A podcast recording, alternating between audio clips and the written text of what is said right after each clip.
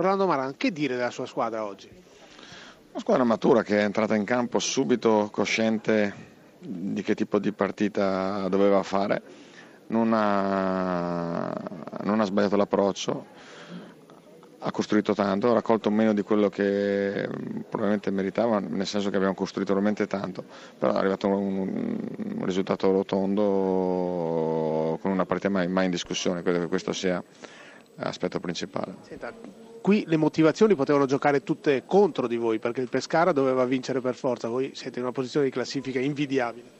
No, ma io, io, l'ho detto più riprese in questi tempi, noi dobbiamo avere grandissime motivazioni fino al triplice fischio dell'ultima partita campionato, di campionato, non esiste che sia diverso, credo che questa squadra l'abbia dimostrato che lo scorso anno spingendo fino alla fine e lo sta dimostrando quest'anno con grande voglia di superarsi, di, di fare risultato, di, di, di ottenere magari più punti possibili per, per, per, perché? perché è bello stare eh, più in alto possibile. Senta, due giocatori su tutti a mio parere oggi, Bersa e Castro.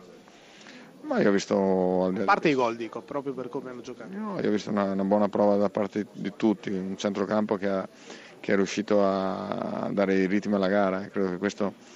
Eh, poi loro hanno avuto la fortuna di, di, di, siglare i gol che hanno, che hanno, no, la fortuna e la bravura di, di siglare i gol eh, che hanno sancito la vittoria e questo va dato a merito, insomma chi fa gol va sempre un, un qualcosa in più. Dove volete arrivare? Il più in alto possibile e il messaggio anche dato alla squadra è chiaro, noi non dobbiamo rinunciare a niente. Allora mister, eh, dopo il 5-0 c'era grandissimo entusiasmo a Pescara, questa sconfitta ha fatto vedere un, una squadra un po' in difficoltà. Sì, penso che non è stata in- interpretata bene e bisogna scoprire perché. Non, non, ha un'idea di che cosa è mancato oggi? Ma io penso alla convinzione di quello che si deve fare. Noi abbiamo giocato spesso solo, solo per dietro e, e, quindi da dietro poi fare 80 metri è dura arrivare. Forse è mancato un po' il coraggio con una squadra come il Chievo molto fisica.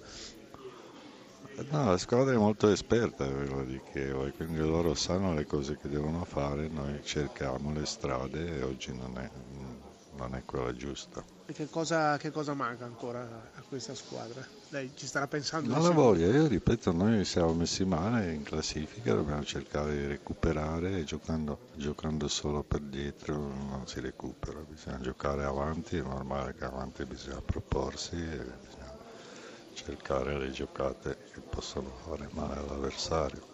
È vero che abbiamo avuto la palla con Caprari da far gol anche lì se, se, se non va a buon fine poi la squadra si chiude ancora mentalmente non, non ci crede più e questa squadra bisogna che si crede a quello che si fa. Avete qualche domanda? Servirebbe probabilmente molto più tempo a Zeman e al Pescara. Sentiamo Filippo Grassia, una domanda per Zeman che poi saluteremo. Prego Filippo. Sì, mi pare che la partita di oggi testimoni eh, come il Pescara fatichi ad avere autostima dopo aver cercato inutilmente la vittoria per mesi e mesi. Credo che ci voglia un processo molto lento per riportare la squadra ad un livello accettabile anche e soprattutto in trasferta. Sì, noi dobbiamo cambiare mentalità, ripeto, si gioca per vincere, poi magari si perde, ma oggi a parte che non si è giocato per vincere, visto che giocavamo dietro, è, è difficile poi vincere. Il problema per me è più mentale che, che fisico e tecnico.